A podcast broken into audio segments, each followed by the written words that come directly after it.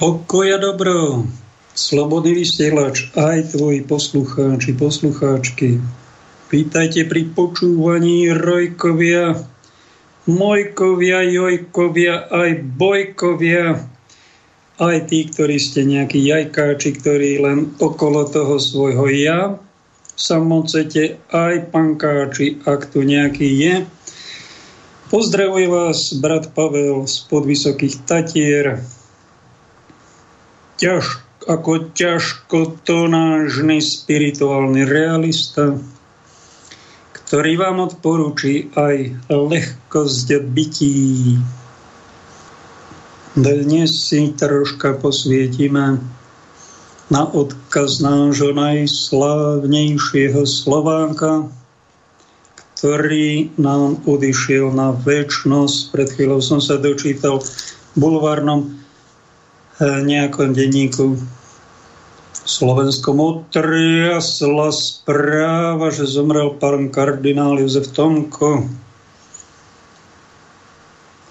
Občas sa nám stane, že smrť človeka nám blízkeho, známeho, slávneho nás otrasie. Je to také veľmi smutné a to je len výsledok toho, že nie sme sme asi tí bojkovia, rojkovia, mojkovia, že nie sme my duchovní ľudia, lebo keby sme boli normálni a duchovne troška zorientovaní, tak by sme mali veľmi jasné presvedčenie, že tu na zemi sme do času, nie na veky. Že toto není život vo svojej kompletnosti, toto je len predohra života. Toto není katedrála ktorú nám Boh ponúka, to je len lešenie okolo tej katedrály. To je len provizórium. A my sa na tých lešeniach pohybujeme a delíme sa na tých, ktorí stávajú katedrálu alebo kaplnú očku v úcte k Bohu, alebo stávajú nejakú pyramídu niekomu inému, nejakému egoistovi, alebo sami sebe, čiže satanov chrám. A takisto robia, pobehujú na tom lešení, len sa delíme, komu my slúžime. Tak, ak slúžite nebu alebo peklu, vítajte, ešte není rozhodnuté, kde aj skončíme, aj keď na rôznych tých pozíciách, na rôznych poschodiach, v tom lešení, v tom provizóriu sa pohybujeme. A keď náhodou niekto zomrie, napríklad starší človek ako pán kardinál, 98-ročný, a keď to niekým otrasie, vraj celé Slovensko, on to ním otriaslo, tak mnou to až tak neotriaslo, trochu ma to rozclivelo, lebo som ho aj osobne poznal, ale nebudem tu klamať, e, že to je nejaký otraz alebo nečakaná vec, to už sa čakalo, kedy odíde. A myslíte si, že by bolo ozajstné šťastie byť tu na veky v tomto našom starom, chorom, hriechom a živočíšnosťou a pozemskosťou poznačenom tele, boľavom? Myslíte, že to je to šťastie? To by bolo stále stupňujúce sa nešťastie. Šťastie je, že tento svet aj opustíme. A to úzajstné šťastie, ak pôjdeme do niečoho lepšieho, ako je tento svet, lebo sú aj horšie svety, ako je tento svet. Ano, a mali by sme to považovať za súčasť života, aj keď sme niekedy na pohrebe. A tie pohrebné obrady začali do obeda vo Vatikáne, a skončia 16. augusta v Košiciach, katedrále, tamojšom dome Sv. Alžbety, ak by niekto chcel zúčastniť a ešte predtým, tuším, cez víkend bude jeho telo vystavené v Bratislave, tuším piatok, sobotu, neviem presne. Ak sa niekto chce s ním rozlúčiť, nech sa páči. Keď sa ho raz spýtali pána kardinála, jednom rozhovore mi to tak utkvelo v pamäti a preto som to dal aj do názvu tejto relácie spomienkovej prvej časti. Budeme spomínať na neho. Sa ho e, moderátorka tuším spýtala, pán kardinál, čo je podľa vás šťastie človeka? Tak nepovedal zbrklo hneď, on bol taký aj rozvážny, tak chvíľku rozmýšľal. Takú pauzu dlhú ani si nepamätám, takú dlhú pauzu, že by niekedy inokedy mal. Ale po tejto otázke tak rozvážne sa zamyslel, troška pozrel do neba a potom vyslovil túto vetu, že šťastie je vnútorný pokoj. Veľmi hlboká veta, jedna z jeho najkrajších vied a dal som mu z veľkej úcty ako spomienku na jeho osobu, ako názov dnešnej relácie, tak si niečo o šťastí môžeme aj povedať. O šťastí nehovorí Ježišovo evanílium Hovorí tam niekde, aby ste boli šťastní. Keď si zoberete ezoterické knihy a 100 tých ezoterických kníh by ste prelistovali, prečítali, každá jedna hovorí o tom, aby ste boli šťastní. Aby ste začali niečo so sebou robiť, aby ste sa nehrabali v tom negativizme a stalo obviňovaní sám seba, ale začnite život žiť vďačnosti, spokojnosti a buďte šťastní O tom je každá jedna ezoterická kniha. Prečo prečo to riešia títo autory motivačná literatúra? No lebo vidia, že kopu ľudí je nešťastný. Malé deti sú troška šťastné a my s nimi, keď sme, tak sa tešíme. Ale keď sme dospeli, obklopuje nás nielen pekná príroda, ale veľmi ťažké, hriechom poznačené, neľudskosťou a diabolskými silami sociopatické vzťahy v našej spoločnosti, kde citlivý, uh, spravodlivý človek strašne trpí a veľmi je smutný z toho, ako je systém, v ktorom žijeme, nastavený veľmi nešťastne, veľmi nespravodlivo, neľudský a strašne chorob, že tu nejaký pár jednotlivcov bohatne a ostatní majú problém zaplatiť žiť a splácať tie svoje hypotéky alebo životné potéky. To je strašné, nešťastné, hrozné. Totálne neprirodzené proti prírode, ktorá je veľmi harmonická. Toto je doslova disharmónia, kde všetci sme nešťastní. Pijeme, drogujeme alebo sa modlíme. No tak dá sa z toho nejako vyklúčkovať ten systém Všeli, kto chce zmeniť, málo čo sa mu v ňom podarí. Ja vás tu tak orientujem, aby ste sa moc netrápili. Ak chcete zmeniť systém, ktorý je veľmi nešťastne nastavený, nech sa páči. Začnem vám ja tlieskať, aj ostatným začneme tlieskať, ak sa ti to podarí trocha znormálniť. Ale tí, ktorí sa do tých politických vecí pustia, sú väčšinou sklamaní že veľmi málo sa im podarí zmeniť a čo sa im podarí možno dosíliť nejaké osobné úspechy, osobné bohatstvo a nejaké vlastné šťastíčko, ale to je také dosť primitívne, dosť také sebecké. Málo čo dokážeme zmeniť, ovplyvniť. Čo môžeme tak urobiť v otázke šťastia je moc sa neutrápiť tým hriešným svetom, to vás ja upozorňujem, a presťahovať sa do svojho vnútra, aj keď sa vám do toho moc nechce. Nebuďte tam v tom vnútre takí zakúklené individualisti a sebci, ale majte také ťažisko svojho života vo vnútorných duchovných svetoch a tam pracujete na tom, ako sa stať trocha radosnejším, zdravším, normálnejším, zbožnejším. A potom docielite a ak budeme tak ozaj šťastní, tak budeme mať aj taký vnútorný pokoj, lebo mnoho ľudí, to není len problém mladej generácie, že chcú všetko hr a všetko hneď, tak sú naučení. Nejaké obety prináša to, nech tí druhí prinášajú, oni všetko chcú hotové, ako mladé fejšandy, nejakého princa na bielom koni čakajú, čo sa o všetko postará. No a oni tam budú len troška prizdobovať. Takto sú nastavení mnoho ľudí, áno, ale nech sa sami seba občas pýtame a som ja vôbec šťastným človekom, spokojným. Nezožiera ma nejaká neuróza, neurasténia, čiže nervová preťaženosť.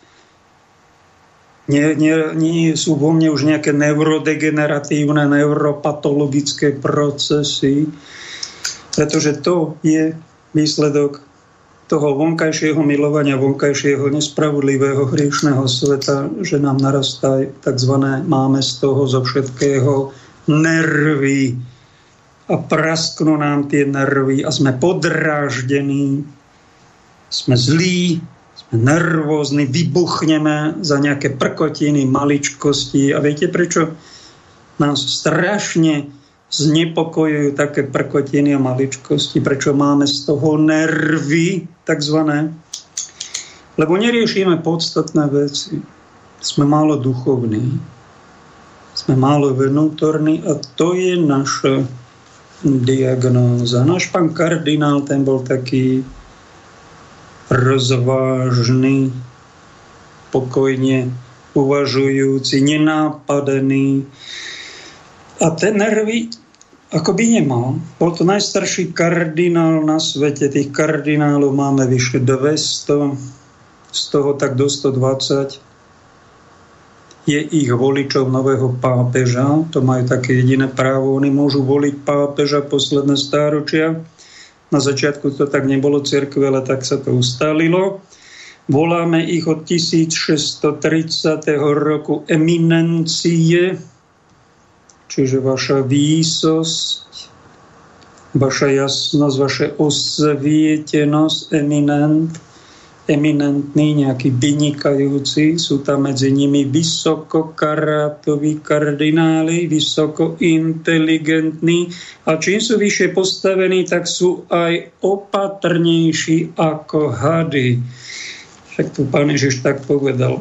A v jednom svojom doporučení, že buďte opatrní ako hadi a jednoduchí ako holubice. Tak títo kardinály sú teda opatrní až preopatrní a majú byť taký, to je taký elitný poradný klub pápeža, majú mu radiť rôznych oblastiach e, života, hlavne toho duchovného, a majú prinášať do Vatikána aj samotnému pápežovi správu, aká je, aký je reálny stav napríklad takejto malej krajine v strede Európy, ako je Slovensko. Mali sme dvoch kardinálov, už sú obaja, teraz nemáme ani jedného.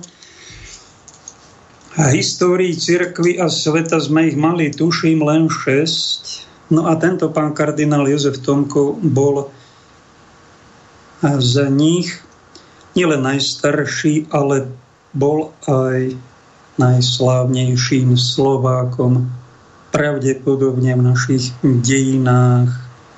Aj keď sa v tej ankete, čo bola v televízii, keď som to pozeral, najslavnejší Slovak, najvýznamnejší, umiestnil vraj na 40. mieste to, kto sa tam umiestnil, ľudia rozhodovali väčšinou tak ako vo voľbách, nie na základe racionálneho uvažovania a faktov, ale na základe svojej emocionality, citov, pocitov, sympatií. To je strašne dôležité pri tých anketách, pri voľbách a na to sú orientované ten predvolebný cirkus, aj tieto rôzne súťaže, ankety. No ale to je také troška aj ženské, trocha aj detské, infantilné, tak keď sa na tým troška mužne zamyslíme, dáme do toho zdravý rozum, kto bol najvyššie postaveným Slovákom na svete. Kardinál Tomko bol ľavá ruka pápeža Jána Pavla II. Ten rok, ako bol, tuším 1978, bol zvolený za pápeža veľmi mladý, 57 ročný tuším. Hneď do roka bol jeho ľavá ruka vymenovaný za biskupa a neskôr za kardinála a bol to šéf kongregácie pre náuku šéf kongregácie pre evangelizáciu národov a bol celosvetovo na celej planéte zodpovedný za to, ako sa ohlasuje evanílium. To je veľmi vážna vec, ktorou nás poveril pán Ježíš. Povzbudzujú nás k tomu aj pápeži, A on bol v centre diania ako koordinátor kardinála tejto kongregácie a bol tam dlhé roky. Títo dvaja, Jan Pavel II kardinál Tomko, boli ako bratia aj povahovo, aj zbožnosťou, aj takým zanietením za cirkev. Ut ecclesia edificetur má vo svojom biskupskom hesle náš pán kardinál, aby sa cirkev na celom svete zmáhala, aby sa pozdvihovala a urobil preto veľmi veľa, aj keď nenápadne, aj keď tak pozadí, ale urobil toho, len si. Dajte vy do Wikipédie Jozef Tomko a prečítajte si, akú závratnú kariéru ona z nás, Slovákov, počas svojho nenápadného života urobil, aký ten mal obrovský vplyv. Koľko ten má duchovných detí ako duchovný otec. To sú všetci naši biskupy posledných 35 rokov. Tam on bol za tým, že ich vyberal, mnohých z nich aj vysvetil. Okrem toho ďalšie desiatky biskupov po celom svete, v Afrike, Oceány, Amerike, v Ázii. To je náš najznámejší, najslávnejší a jeden z tých najnenápadnejších Slovákov. Pripomínam vám to, lebo jeho dielo je ozaj veľké a už je po väčšnosti.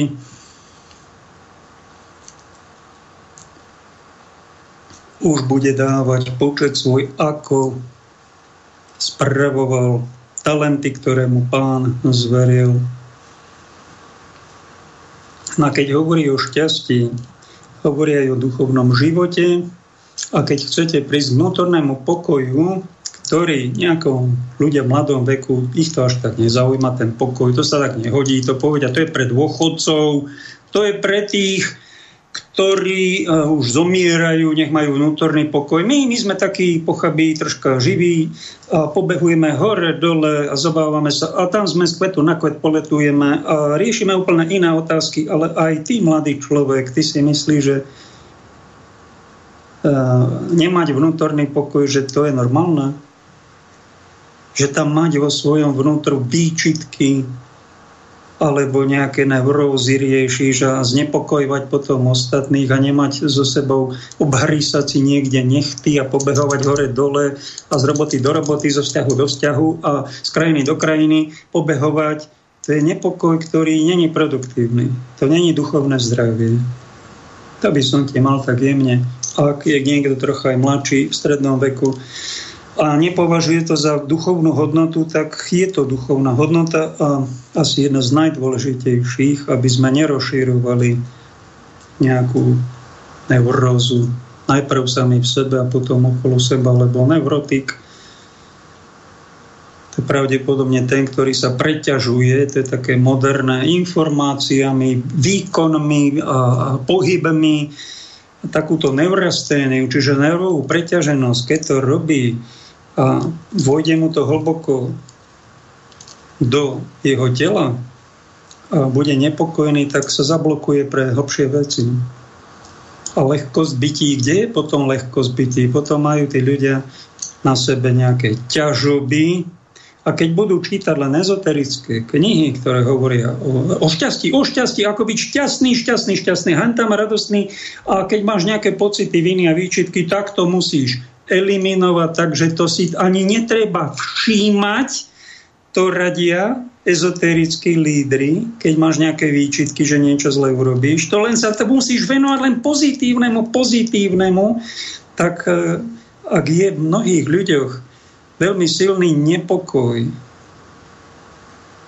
neurózy, nervy majú zo všetkého, sú predráždení, podráždení, nespokojní, nešťastní, majú najmodernejšie veci okolo seba, bývajú niekedy v novom byte, majú najmodernejšie auta, majú peniaze a oni nie sú šťastní a spokojní, tak niekde som urobil chybu. Je dobré si tak niekedy sa zastaviť a keď ma počúvaš, tak ti tomu sná troška napomôžem.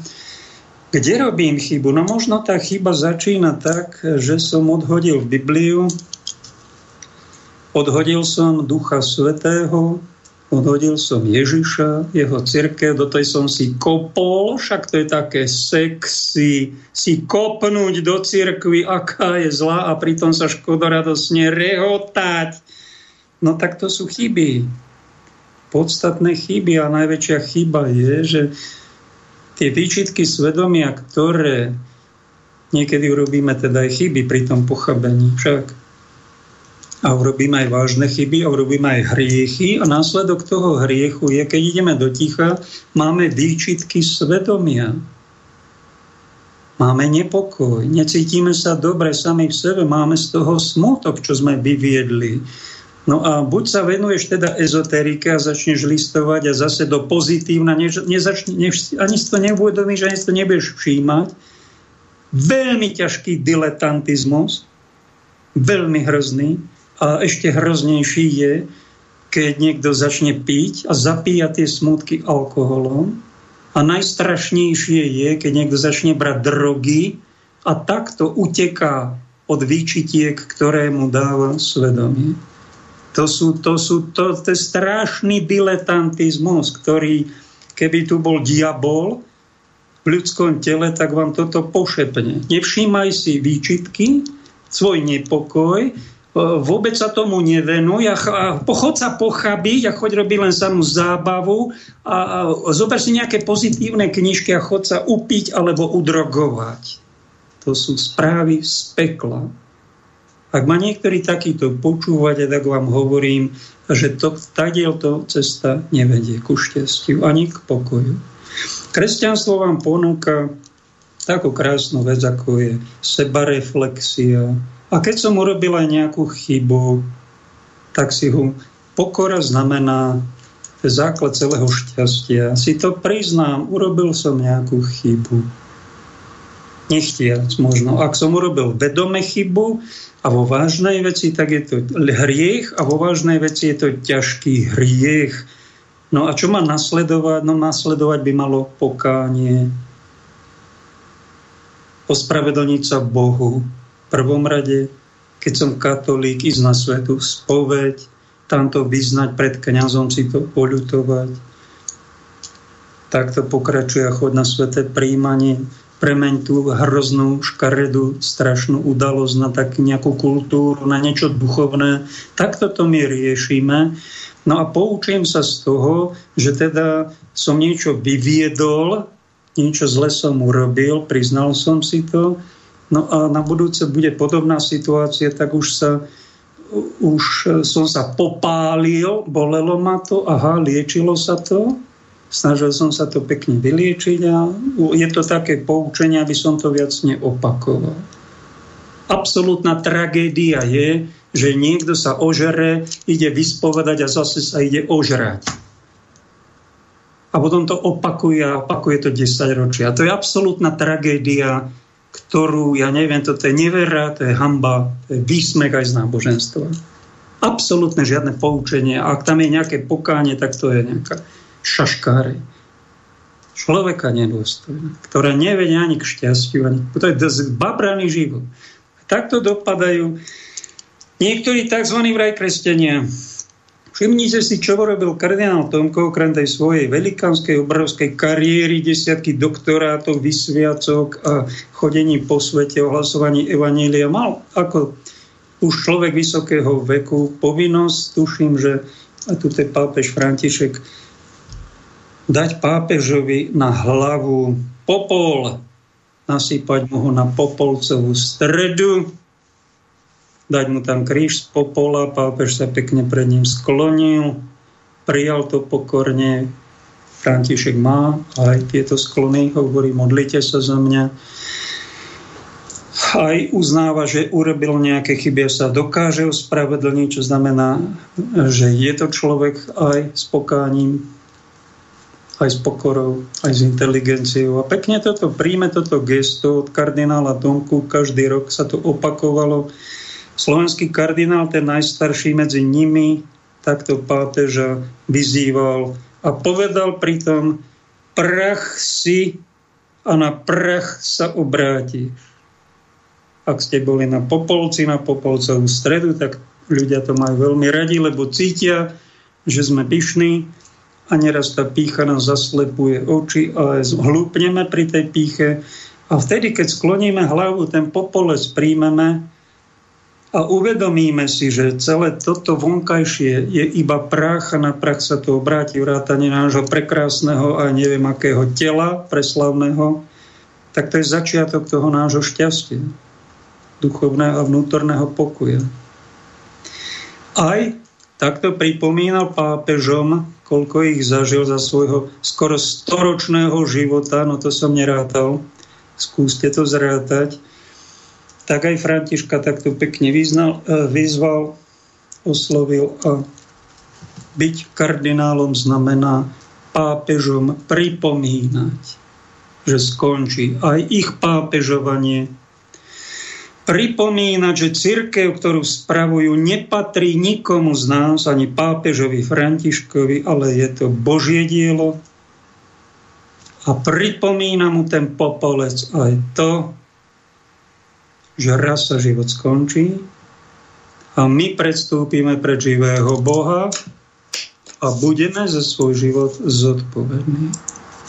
Preto sa my až tak nepochabíme, preto sme aj vážni, preto sme aj rozvážni, pretože takáto je pravda, toto sú fakty, ktoré si my uvedomujeme a s tým tak aj žijeme. No ak to niekto si to neuvedomuje a hľadá len to vonkajšie ezoterické šťastie, ktoré vytesňuje akúkoľvek vinu, výčitky svedomia sa tomu nechce venovať. Tam sa jednou, jednou vetou, jednou dogmou zruší, že hriech vlastne neexistuje, a ja sa nebudem ľutovať a obviňovať, ja som totiž dokonala, dokonalý, no tak, ak chceš, tak pokračuj, ale to je základ každého nešťastia.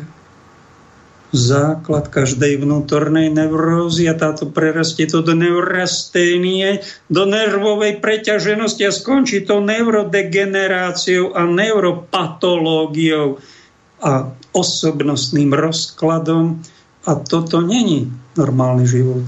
Tam nebude normálny pokoj, ale tam bude narastať to, to vytesnené, čo sa mu nevenujeme, nespracujeme to, tak ono sa nám to e, vráti tých najnečakanejších chvíľach a potom dozrievanie a tá druhá polovica života bude stále smutnejšia, smutnejšia a budeme viac nahnevanejší, naštvatejší, rozúrenejší a zatrpknutejší a zabudeme na Pána Boha. A presne toto chcú temné sily. Ozbíjať nás o radosť a pokoj, a ak my chceme žiť správnu spiritualitu a správne žiť, tak toto, čo vám pripomínam, čo kardináli majú pripomínať celému národu, tak to robil pán kardinál Tomko, aj biskupom, aj pápežovi, aj kniazom, aj veriacim a tak putovať v živote, aby sme teda došli k tomu pravému šťastiu. Dáme si ukážku, ako spomínal jeden z kniazov katolických, dôstojný pán Gavenda, na osobné stretnutie s našim pánom kardinálom. Tak musíme si uvedomiť, že e, tie najdôležitejšie funkcie vykonával jednak dlhé roky, v 20. storočí za pontifikátu veľmi výrazného, pontifikátu Jana Pavla II. Čiže to dáva tomu vážny rámec. Veľa dialo sa v cirkvi, boli to dynamické roky. A čo by som ja teda chcel vypichnúť, čo sa aj menej vie, jednak že bol e, šéfom doktrinálneho oddelenia Kongregácie pre náuku viery, kde sa ocitol priamo vďaka konkurzu 61. Prechádzal koncil úplne zvnútra, zblízka. E, po koncile bol poverený E, vytvoriť a zvolať a potom aj pozývať a viesť Svetovú teologickú komisiu. To sa nevie, ale to bolo vtedy, keď v cirkvi to vrelo tie 70. roky a na konci si uvedomili, že veď teológia sa nerodí len na univerzitách v Ríme a na kongregáciách, ale veď teológia vzniká aj v Amerike, v Afrike a on tých teológov jednak vybrať, zvolať a pravidelne sa stretať. On hovoril zážitky ešte s Karlom Ránerom a ďalšími už teraz veľkými historickými osobnosťami. No a v tom kontexte by som vypichol, že bol to práve kardinál Tomko, ktorý pozval do tejto svetovej komisie aj mladého biskupa Vojtilu, aj mladého profesora Ratzingera že to bol Tomko na kongregácii, ktorý týchto profesorov, alebo teda arcibiskupa, myslím, že už bol v 61. Vojtilu, zarámoval do Svetového teologického fóra. A tým vlastne dal tak výhybky, však do toho vstupovalo veľa iných krokov, ale bol to on, ktorý, ktorý ich vyzdvihol. Eh, potom bol na kongregácii pre biskupov 6 či 7 rokov ako sekretár a sekretár tam to znamená nie, že e, sekretár riaditeľ alebo sekretár, ale to je veľká funkcia, e, kde cez jeho ruky išli biskupské menovania skoro po celom svete vtedy. A potom až sekretár synody, generálny sekretár Svetovej synody biskupov, synoda popri kongregáciách je tá najdynamickejšia zložka cirkvi, kde sa pravidelných alebo mimoriadných intervaloch stretajú biskupy z celého sveta a riešia to, čo páli. A najmä to bola vtedy synoda o rodine, čo bola srdcová záležitosť Jana Pavla II. E, bola to veľmi haklivá tá miestna synoda holandská.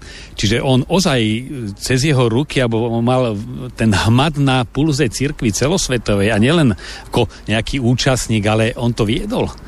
A toto je také menej známe. Už potom, že mal svetové misie na starosti, to vieme viacej vďaka tomu, že už to bol čas, keď sme dostávali viac informácií. E, aj ľudia chodili do Ríma, ocitol sa na Slovensku a tak ďalej, preto nám najmä toto utkvela, plus mať svetové misie, samozrejme to je obrovská zodpovednosť, e, kde sa zás prejavili, myslím si, že tri veci. Božia prozreteľnosť, ktorú aj kardinál Tomko zdôrazňoval, e, potom aj on to tiež hovoril slovanská povaha, slovenská a slovanská a zdôraznil, my máme tú vieru takú rodinne teplú. Nie je taká strohá. A hovorí, a toto národy, ako je celá Afrika, ako je Ázia, oni to vnímali srdcom a preto si tak rozumeli. To je nie moja, to je jeho interpretácia. Na tretia vec je, je tam aj usilovnosť že to neprišlo ani protekčne, však to by bolo aj e, ako nesprávne, alebo nejak, že sa ocitol na vysokom poste, ale on kde bol, tam sa zapájal. Ten slovenský výraz príčinlivosť. Tak boli prázdniny, ponaučil sa po anglicky. A to už odštartovalo, že išiel do Ameriky. A proste z kroka na krok človek spätne vidí, že kde mohol školský časopis, napísal úvahu o zmysle života.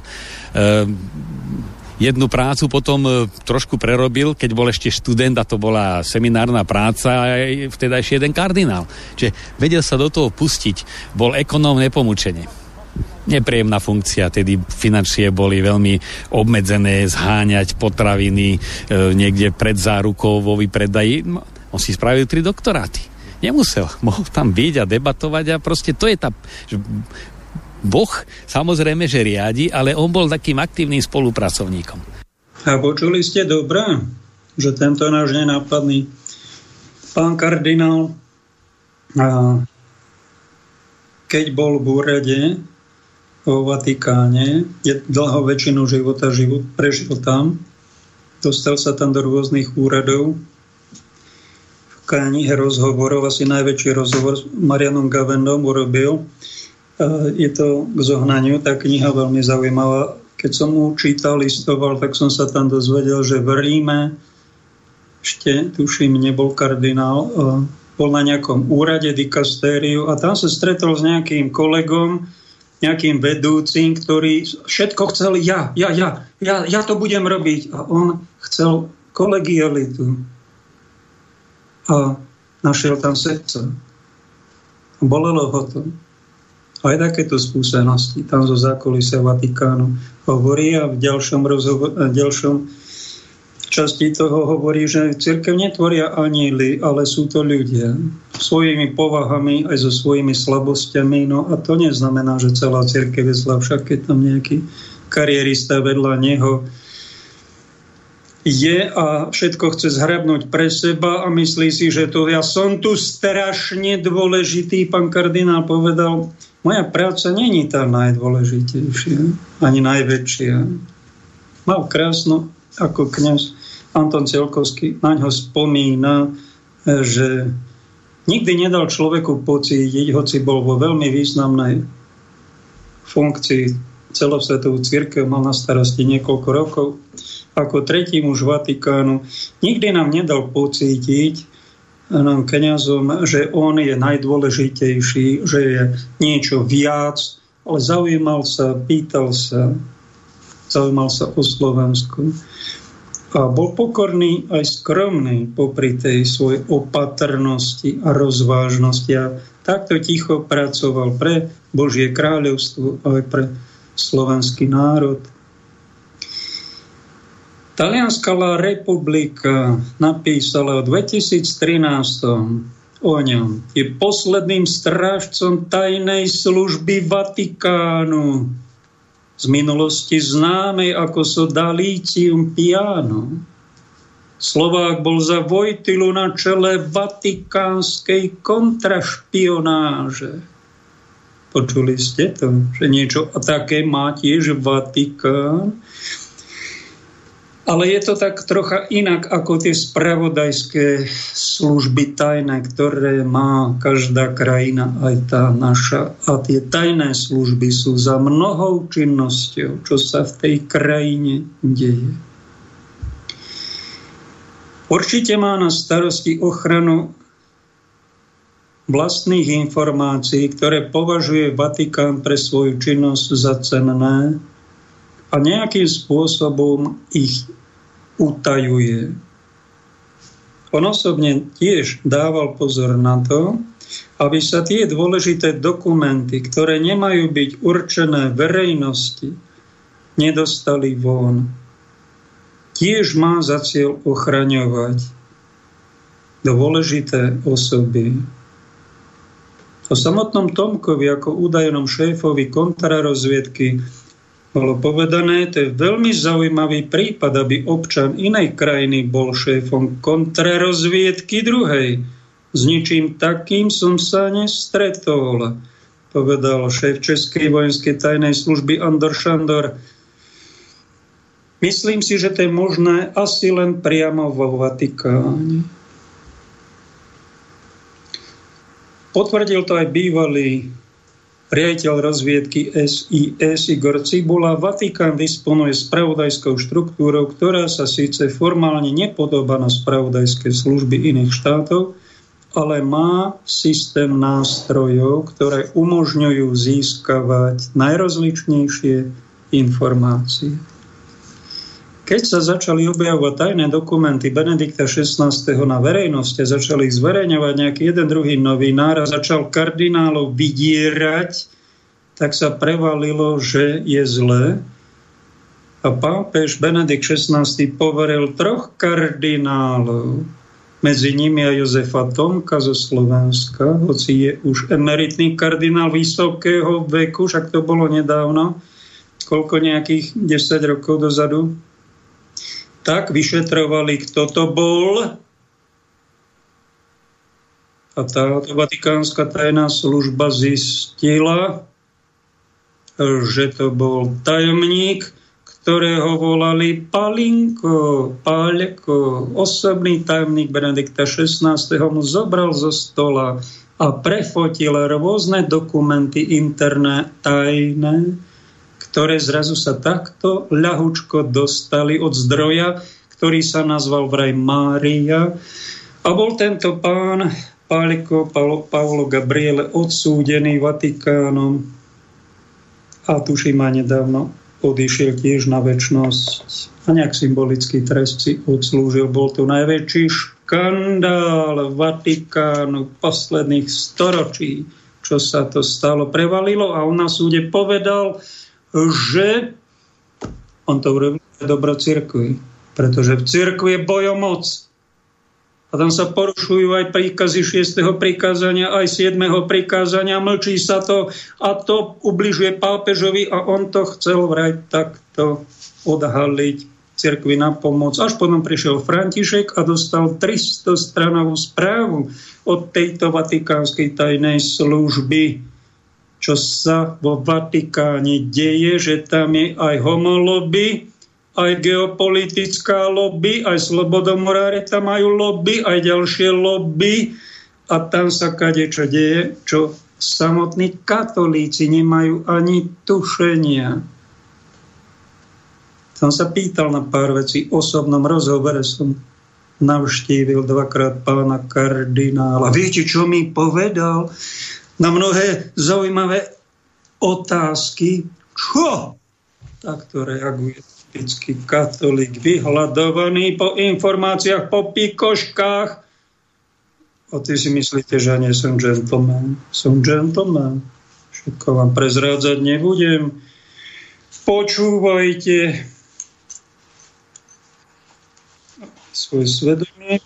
Radte sa nielen so svojimi citmi, hovorí pán kardinál. Odkazuje vám, nedajme sa zviesť ani našou slovenskou citlivosťou, ani našou katolíckou emocionálnosťou, ktoré nás môžu ľahko pomíliť, odkazuje vám cez moje ústa.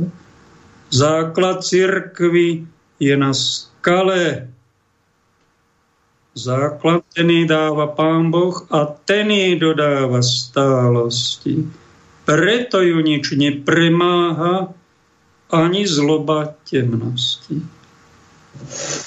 Dáme si ďalšiu ukážku a tu nahral pán inžinier Vladimír Seman, ktorý nedávno kandidoval za riaditeľa RTVS. Tam ho nominovala okrem iného aj katolick, vedenie katolickej charity na Slovensku a chcel pokresťančiť toto naše najvplyvnejšie médium, ale neúspel vo výberovom konaní, vybrala, bol vybratý nejaký kandidát iný, ale on má za sebou aj redaktorskú, aj filmovú tvorbu, jeden pekný film, ktorý som sám, priznám sa, nevidel, ale poslal mi ho Jozef tak si dáme ukážku tohto filmu, ktoré, ktorý nahral pri osobnej návšteve pána kardinála eh, v Ríme, v jeho rezidencii. Tak tu som prežil 16 rokov svojho pracovného času. V tejto miestnosti tu som prijímal stránky, tuto som pracoval, No a boli to nádherné roky, ktoré som tu prežil, pracujúc pre misie. Vaša eminencia, 1. jún roku 2001 je pre vás prvým dňom po 16 rokoch, čo nie ste v úrade zástupcu svätého Otca pre viac než 400 miliónov veriacich misijného sveta. S akými pocitmi vstupujete do novej etapy svojho života? S pocitmi s akými som ten úrad prijal pred 16 rokmi. Ja som nikdy nič nežiadal a nikdy nič neodmietal. A teraz vlastne pokračujem v službe, ako som to bal vo svojom biskupskom erbe a ako to stále mám, budovať církev, slúžiť Božiemu kráľovstvu zo všetkých síl. Ale aj tie síly, pravda, už treba zmerať treba dať vedenie misií do rúk mladších.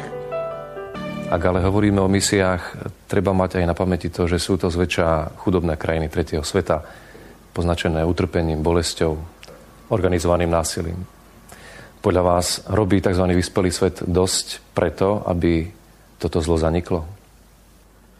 No žiaľ Bohu nie, treba to priznať a povedať a mm, aj to, že tú biedu, v treťom svete z väčšej časti spôsobujú niekoľkí, niektorí ľudia, buď zisku chtiví, alebo moci chtiví.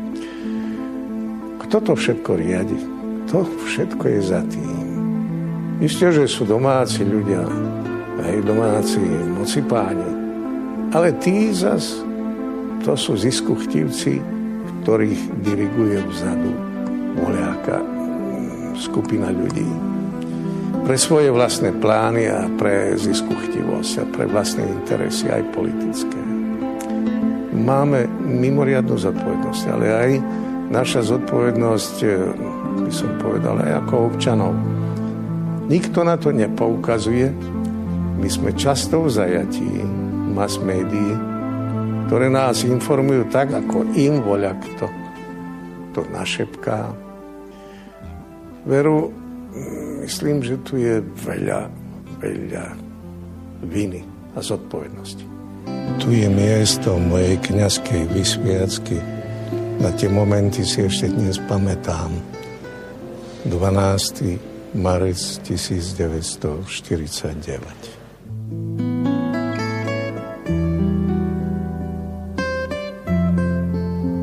by ste mali tú možnosť, čo by ste zmenili, čo by ste robili ináč? Ja som si nerobil veľké svetoborné plány, ale som sa riadil aj okolnostiami, pretože som bol od začiatku presvedčený, že cez okolnosti a cez ľudí Boh nás tiež vedie v tom zmysle, že nám ukazuje, čo je kde potrebné. A tak ja by som znovu len hľadal tú vôľu Božiu deň po deň, podľa e, daných skutočností. Ateizmus dnes už nemá takú militantnú podobu, akú mal v časoch náboženskej neslobody, ale predsa len jestvuje, jazda viac skrytý a má podobu snahy ovládnuť církev. Jestuje nejaká paralela medzi tými snahami v minulosti a dnes? Tak to vždy bude. Bolo a bude. Musíme rátať však nielen s tými ľudskými mocnosťami. Existujú stále diktátory. A okrem toho treba nám vždy rátať, že za tým všetkým bojom je vlastne kto si ten skrytý dirigent, čo to spozadí a používa aj ľudí bez toho, aby si to aj uvedomili ako vlastný nástroj. Svetý Pavol hovorí, treba nám bojovať s kniežaťom zla. To je pravda, ale netreba ani to preháňať. My sme dosť zlí ľudia aj sami od seba, by som povedal, ale je aj veľa dobrých ľudí.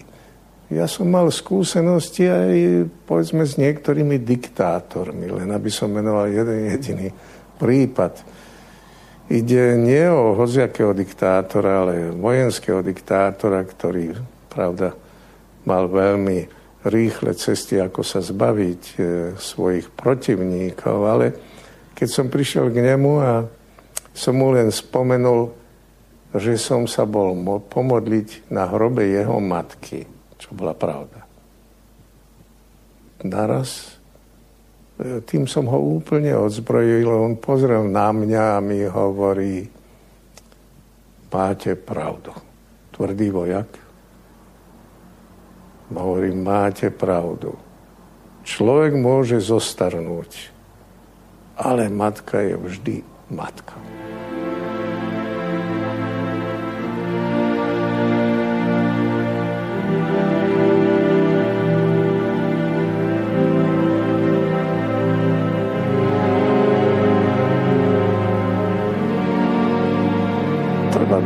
že ľudia nie sú iba zlí. Sme všetci takto zmiešanie dobra a zla. A každý, v každom treba objaviť aj a vedieť nájsť ten háčik, na ktorý zavesiť to dobre, to dobro a začať dialog smerom k dobru a k dosiahnutiu pozitívnych hodnot. Ja ešte verím v ľudské srdce stále. Tu sme na samom vrchu jedného zo siedmých vrškov Ríma, ktorý sa volá Janikulum. Na tomto vršku sú sústredené naša univerzita, potom náš seminár, je tu kolegium sestier a známa bibliotéka a podobne. My sme tú horu vykopali vo vnútri a vsadili sme tam veličiznú železobetónovú stavbu pre garáže ako parkovisko. Je to 6 poschodí, ktoré idú dolu. To bola moja posledná námaha, ktorá ale zaručuje aj určitý príjem, aby sme mohli udržiavať tých seminaristov a aj udržiavať univerzitu. Najväčší strach je zo smrti. Ten strach môže byť veľký, keď človek nevie, čo je po smrti. A keď neverí posmrtný život.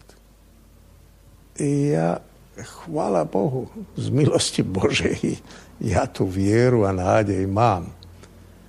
A tak myslím, že ten, keď ten hlavný strach sa premôže, tak potom sa otvára svetlo. Viete, ja som raz zamdlel, neviem, kde to bolo, myslím, že v Indii. Dokonca pri oltári. Hej. No, rôzne príčiny, to nebolo ľahké. Ne? A vtedy som mal taký pocit, hej, keď som sa prebúzal, tak som mal dojem svetla. Hej. Ja mm, by som povedal, že to je taký obraz pre mňa. Keď človek má vieru, budúci život, to je ako dojem svetla, ktoré už teraz pracuje. A ktoré sa, ak Pán Boh dá, s Božou pomocou raz naozaj stane veľkou skutočnosťou. To veľké svetlo. Ja verím v svetlo.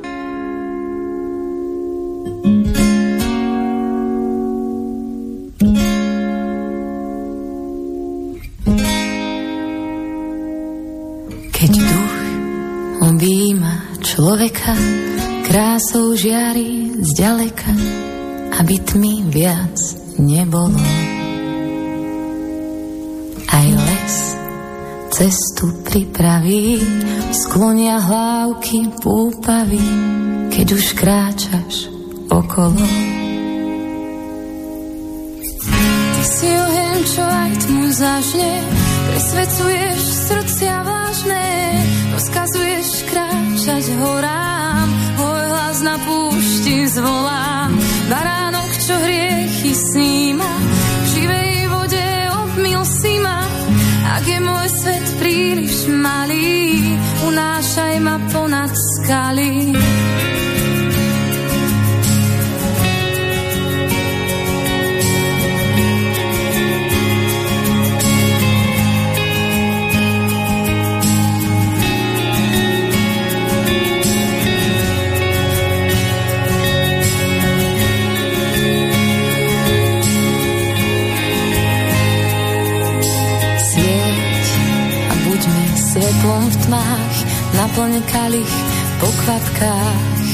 Ktorými sa umiem.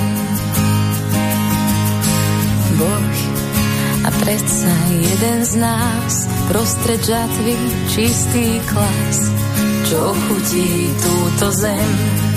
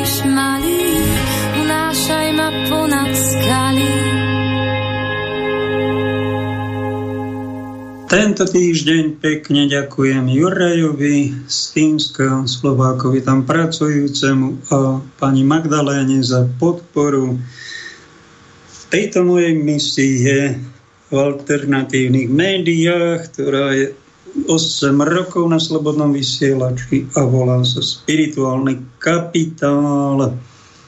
Podrobnejšie info a číslo účtu nájdete na umenie žiť.eu. Posledne som tam dal umiestnil.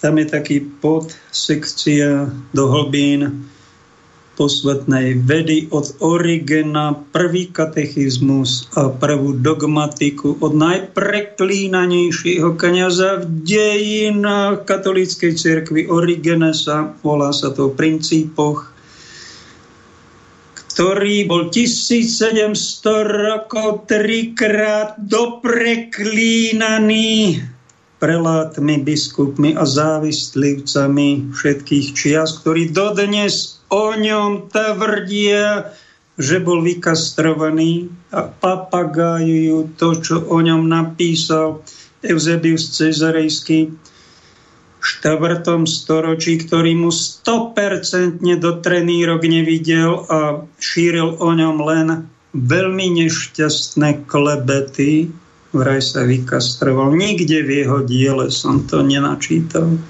A toto šírili jeho nepriatelia, ktorí ho veľmi nenávideli aj v cirkevnom prostredí. A viete, prečo ho tak nenávideli, tohto Origenesa?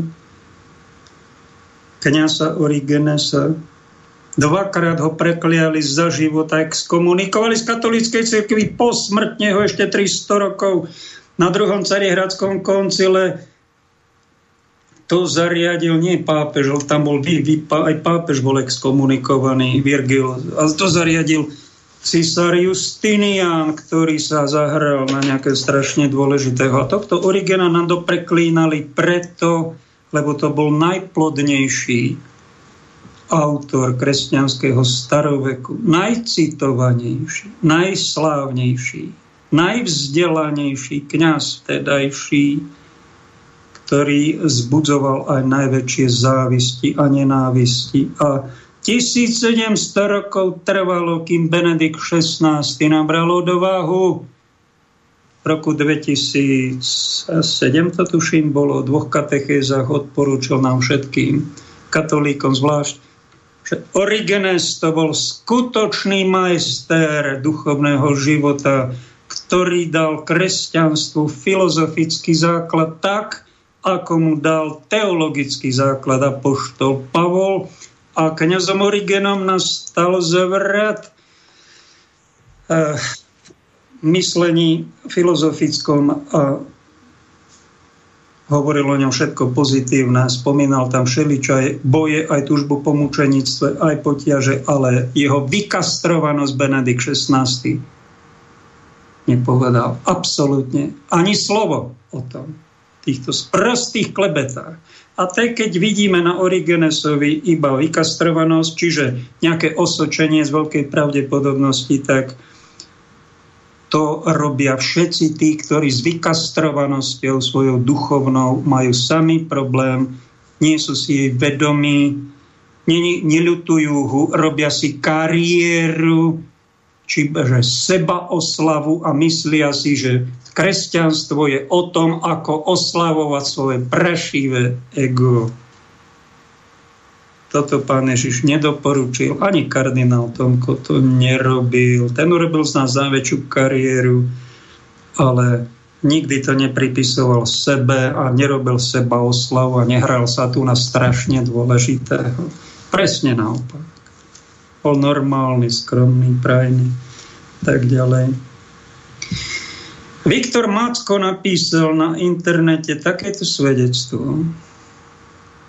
Na výstupe z trafáku v Mochovciach, to je naša elektráreň, tuším jadrová, ak sa nemýlim, je vyrobená elektrická šťava za 15 eur megawatt hodinu. Ale tam na kontakte s rozvodnou sieťou sa stane, potom sa stane nejaký zázrak to 15 eur zrazu zmizne. Objaví sa v Berlíne, kde mávnutím čarovného prútika nejakých nosatých maklérov na burze zmení vysačku. Táto energia sa tam predáva zrazu za 440 eur megawatt, za megawatt hodinu. A opäť sa zase objaví na mieste, kde záhadne zmizla, aby pokračovala ku slovenskému spotrebiteľovi cez sieť, ktorá patrí úplne náhodou firmám, ktoré si vďaka pomoci vláde získali privilégia a tu sa ďalej žmýkajú občania na ďalšie poplatky od tzv. konečného spotrebiteľa. Myslím, že Šulík by mohol troška osvetliť, kam ten rozdiel medzi 15 eurami a zrazu za 440 eurami z ničoho nič, pravda? To len niekto takto si nastavil, aby mu odtieklo na jeho osobné účty. Aký úžitok toto prinesie občanovi Slovenska, ktorého blahobyt mu tak leží na srdci 24 hodín, 7 dní v týždeni. Pýta sa Viktor Macko a zdieľal to Ivan Bartek, dal som to aj ja na svoj facebookový profil. Nechcem šíriť poplašné správy, a nechcem tvrdiť, že hovoria absolútnu pravdu, len ma to zaujalo. Ako jeden z príkladíkov, ako je možné, že žijeme v systéme, ktorý je absolútne nemorálny, extrémne sebecký, takto devastujúci nás väčšinu obyvateľov. Ako je toto možné, že my 21. storočí tolerujeme takéto obrovské rozdiely a bohatnutie na nejakých komoditách, ako je plyn, ako je ropa, ako je elektrina. Tu niekto obrovsky bohatne. A my ostatní sme vraj bezmocní, nedá sa s tým nič robiť. Ak niekto chce, milí kňazi a milí biskupy, byť kardinálom tejto krajiny, to, že ho nemáme, tak nech si prosím vás zistí, či je toto pravda, nech si to overí. Ja som to neoveroval, zatiaľ asi nemám také kariérne sklony, ale overte si to. Z 15 eur za megawatt hodinu vraj 440 eur. Ak je toto pravda. Však toto je vojnový stav proti ľudskému pokoleniu. Toto môže robiť len nejaký chrapuň mafián a zločinec na občanok Slovenska aj iných krajín. Takto nehorázne bohatnúť a rehotať sa z toho. Mal by niekto zarevať. Je toto možné? Tento a tento z toho bohatnú. Takto vás okrádajú. Boh hovorí, nepokradneš. Beda vám, boháči, Beda mafiáni, beda tým, ktorí okrádajú ostatných, ale takto nehorázným spôsobom. Toto nám chýba. Chýba tu hlas kardinála katolíckej cirkvi, ktorý by to mal podať pápežovia. Toto mal by zaburácať Vatikán, že takto bohatnú na vojnách, okrádaní ľudí, takýmto navyšovaním si napríklad elektriky, alebo ropy, alebo plynu pár jednotlivcov. A my sa na to nemo prizeráme miesto toho, aby sme všetci vyhlásili generálny štrajk, nešli tri dni do roboty a kolaboval by tento systém. A náš hovorca by mal povedať, takéto zbojstvá sa tu robiť nebudú. A toho kto je vinný za takéto zločinné okrádanie všetkých, postaviť k múru, namieriť na ňo 300 pištolov a pušiek a dať rozkaz, aby ho odstrelili. Ako to robia, keď sa zistí, takáto megakorupcia, robia to v Číne, kde popravili takýchto 27 zločincov, čo kradli zo spoločného. No tak keď sme kresťania, no tak mali by sme povedať, no tak dáme mu do živote, že mu dáme život, alebo nech robí nutené práce aj obyčajný občan na úrad práce, alebo bude mať do živote minimálnu mzdu a niekde bude slušný občan. Ale toto by sme mu nemali dovoliť. Však. Lebo keď to dovolíme, to je náš tzv. sociálny hriech, katolíčkovia o tom strašne málo vedia. V katechizme majú len jedna, dve, tri vety. Čo to je sociálny hriech? Toto sú sociálne hriechy. A to možno spomínam zo špičku toho ľadovca. Takto bohatne niekto, ktorý nám tu zrazu títo pár globalistov a už si a oni chystajú záverečnú hrôzovládu. Na to by mal upozorňovať nejaký kardinál v každej krajine. Je tých kardinálov 200. Od pána kardinála Tomku nikto nečakal nejaké burácanie, mal už 98 rokov, to sme čakali pekne pokojne ako taký patriarcha, ale od kardinálov, ktorí majú 50-60 rokov, títo musia vedieť. Prečo neburácajú? Prečo mlčia? Niekto, nejaký spolukolega by ich mal varovať. Prídete pred Boha, Budete za tie zločiny zodpovední, lebo ste neburácali, lebo ste týchto zločincov neodhalovali, čiže ste im napomáhali k tomu tým zlodejstvám. My všetci sme za to totiž, jeden za druhého, aj zodpovední. Všetko je navzájom prepojené, ako nám to už povedal prorocký spisovateľ Fyodor Michajlovič Dostojevský, kedy žil pred 100 rokmi, či ešte viac. To len tak na okraj, aká je pracovná povinnosť kardinála, poradcu pápeža a Vatikánu. Táto naša priveľká dobrota a priveľké milosrdenstvo a majstrovské ututlávanie a mlčanie.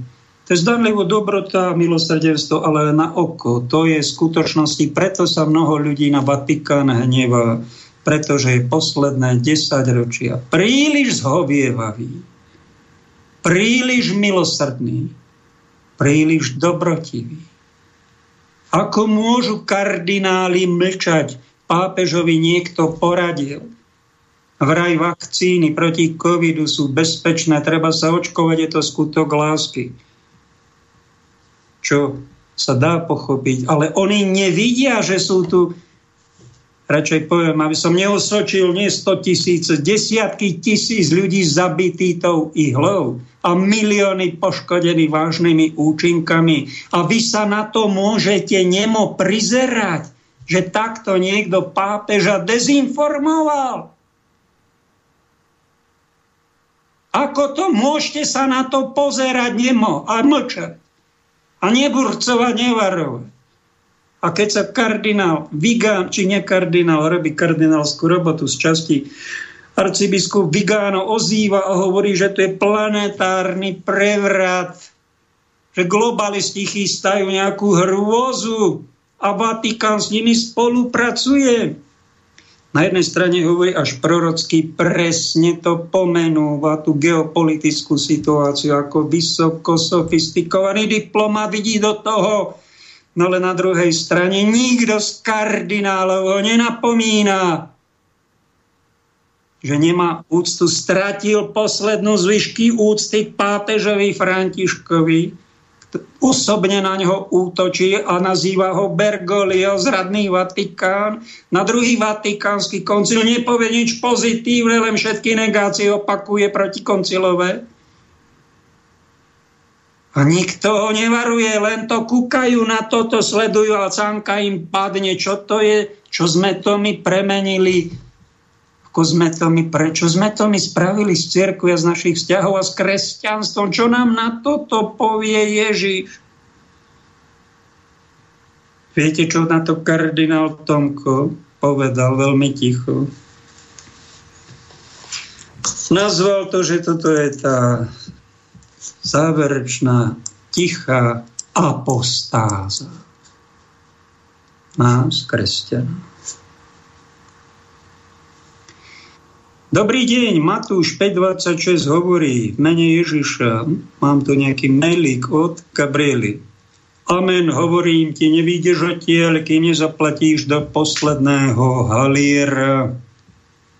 Pán Banáš, spisovateľ, to považuje za potvrdenie existencie reinkarnácie a karmy samotným Ježišom a za zhodu s buddhizmom. Ako to vidíte vy? ukázal nakoniec Ježiš, ako sa vymaniť z kolesa reinkarnácií? Pýta sa poslucháčka Gabriela. Pána spisovateľa nášho asi najslavnejšieho, najprekladanejšieho, možno tiež najslavnejšieho, Jozefa Banáša, poctil túto reláciu dvakrát, že bol osobne prítomný v štúdiu Banskej Bystrici ešte na Kapitulskej ulici, keď sme boli a rozprával zaujímavo, tak tam som ho už vtedy napomenul, alebo sa ho spýtal, viete, kde sa o karme ktorá je tak veľmi populárna, stále populárnejšia, bulváre a už aj u slo, väčšiny Slovákov oni riešia nie Božie milosti, oni riešia karmu. Karma je zdarma a nezvykne meniť adresu. Takéto príslovia tomu rozumejú, vedia, prežívajú. A sa ho pýtam, pán spisovateľ, viete, kde sa píše o karme? Nevediem som mu pripomenul a pripomeniem to aj vám, keď sa ma Gabriela píše, čo zaseješ, to zožneš. To je spomínaného apoštola Pavla a to dáva aj zdravý rozum. A kresťanstvo, v Biblii sa to nepíše, ale v našom príslovi slovenskom ľudovom sa to volá ešte presnejšie. Karma je totiž zo sanskrtu z Indie my to nazývame ešte presnejšie Božie mlyny, ktoré melú pomaly, ale melú isto a zomelú nás všetkých a všetko. Takto je to nastavené. A kto si myslí, že táram, tak tára on, keď hovorí, že tárame my pretože takto je, tak to sú, to sú ťažko to nášna realita. A či jednoducho tým, že ty v to ty nebudeš veriť, tak sa to nestane, že keď ty ne, povieš, slnko neexistuje, lebo ja sa pozerám na oblohu a teraz ho nevidím, to neznamená, že slnko prestane existovať. To len ty si depko a nevidíš hlbšie súvislosti Nevšímaš si tú oblohu častejšie, slnko jednoducho existuje a bodka. Aj karma alebo božie mlyny jednoducho existujú, či sa nazývajú v tom náboženstve karmov alebo božími mlynami alebo zákonom účinku a príčiny a účinku. Jednoducho je to tak. A inteligentný človek to má veľmi jasno. Hlupáci nevedia a nebudú, nechcú vedieť. Tak im treba Božie mlyny ich zomelu a reinkarnáciu nazýva kresťanstvo väčšným trápením. Celé kresťanstvo je kladivo na každú reinkarnáciu. Nebeské kladivo, ktoré má ukončiť nejaký cyklus, čo tu máte a má povedať, nasmerujte sa do neba, nechcete sa tu vtelovať. O tom je kresťanstvo. Kresťan, ktorý považuje reinkarnáciu za jednu z možností pokračovania e, väčšného života, tak už stráca svoju identitu kresťana a už prechádza do ezoteriky a kto vie, dopadne. To znamená, že keď rieši, in, e, keď rieši niekto, že sa tu znova narodí, to znamená, že neinkarnuje do svojho života to dôstojné a správne, nežije tento život. Zaujímavé, stretol som sa v kresťanstve s takýmito názormi u jedného pána biskupa, ktorý povedal, to bolo v Banskej Bystrici, aj to napísal, kresťan, e, reinkarnácia neexistuje. Jeden druhý kňaz e, pri rozhovore na túto tému to pripúšťal, že reinkarnácia existuje. O kde sa ho pýtam? No tie deti, ktoré sú potratené a tam tá duša sa nemôže narodiť, tak sa ono, tá duša, pán Boh ju tam nedá do nebička, ale sa narodí znova v nejakom inom tele a takto reinkarnácia existuje. Predstavte si, zaujalo ma to. Kňaza, čo by som nečakal, Sami nevieme, sám Jan Pavol II, pápež, chcel urobiť konferenciu. Dve také veci sa mu nepodarili. raz sa tak zamyslel a spýtali sa ho, vaša svetosť, kde by ste chceli ísť? Ja aj tak teraz rozmýšľam na tom Orchickom jazere, tam, kde boli vyhnaní učeníci Cyrila Metoda, tam, by som, tam je moja mysel, tam by som sa rád, tam začal počiatky univerzitného života pri Orchickom jazere tam boli tí vyhnaní sedmopočetníci a ďalší. A druhú vec, ktorú chcel urobiť, neurobil, je nejakú konferenciu, čo sa deje s dušami nenarodených detí. Niekde som sa dočítal, že ich je aj 100 tisíc za deň na tejto planéte. Kde idú? 200 tisíc ľudí asi zomrie, a tam sa ocitne na nebeskom urgente a sú riešení na tzv. osobnom súde. A čo sa deje s dušami nenarodených detí? Počuli ste jednu odpoveď od jedného kňaza prekvapivú, neoficiálnu, jeho to osobný názor, to není názor cirkvi. Jan Pavol II povedal, neviem máme nejakú nádej, že sú pokrstení krvou, pretože sú zabití, sú to mučeníci. No ale keby sme to prijali teda túto verziu, že sú to mučeníci a idú rovno do neba, čiže sú ochránení pred týmto strašným svetom a pred zrodom v tomto tele a prežitím desiatky rokov v náročnej no tak e, by sme ich rovno poslali do neba, čiže niekto by mohol extrémne povedať, že potrat je dobrý skutok, lebo tá matka posiela tú dušu do neba rovno. No, to sú extrémny pozornáne. Toto nás k šťastiu ani k vnútornému pokoju neprivedie. My máme cirkevné učenie, ktoré hovorí o tom,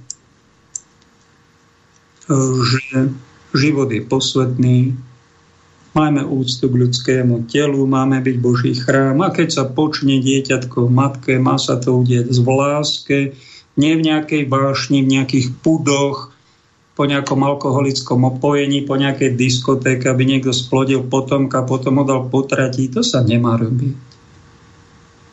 Potraty treba minimalizovať. Mal by takisto nejaký kardinál zaburácať, ako urobil arcibiskup Cordileone San Francisco, keď videl svojho prezidenta Spojených štátov amerických Bidena, ako podpisuje, ako besný, aby potratov bolo ešte viac a pritom sa on hrá na katolíka a pochválil sa vo Vatikáne, vraj pápež ho odobril, že on je dobrý katolík, tak arcibiskup Cordileone povedal, to by človek čakal skorej od oddaného satanistu, než od oddaného katolíka. Takú propotratovú politiku, ktorú presadzuje dnešný prezident Spojených štátov. Povedal to tak tvrdšie.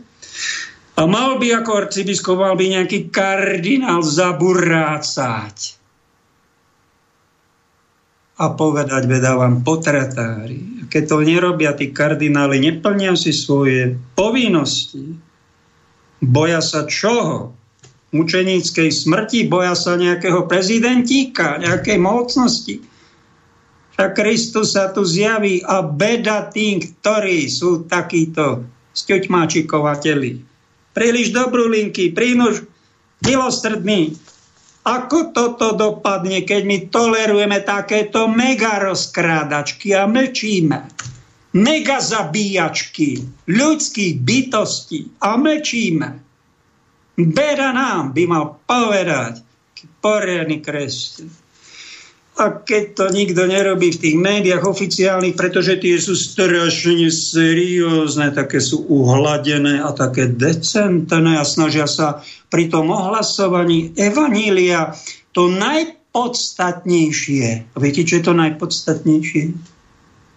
Aby človek urobil kariéru a čím väčšiu nikoho neurazí. Byť len milučky, byť len dobručky, No ja to považujem, že byť aj troška z prostučky. No, ja to nevyznávam takúto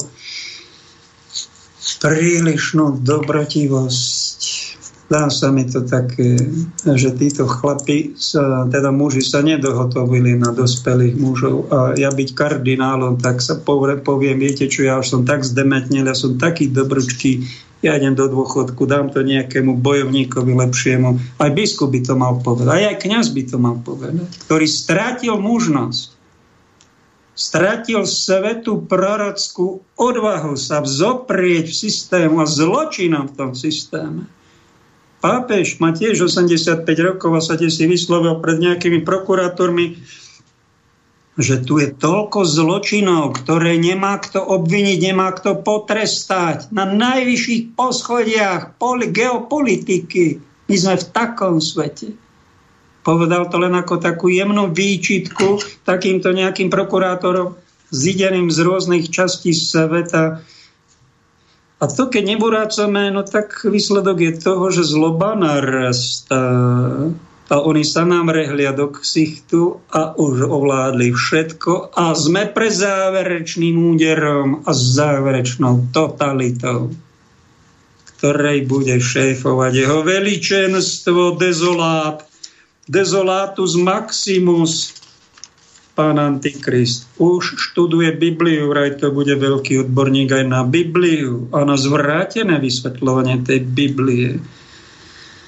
Aj to nás čaká. Ak ten národ, ktorý, ak ho niekto varuje na tieto veci, tak eh, to je jeden zo šťastnejších národov, lebo ostatní tí spia blaženom e, nejakom rozpoložení rojčia. Sú to takí zarojkovaní mojkovia, jojkovia, bojkovia. Dáme pesničku ako pauzu. Každý ráno, když si vzpomenu,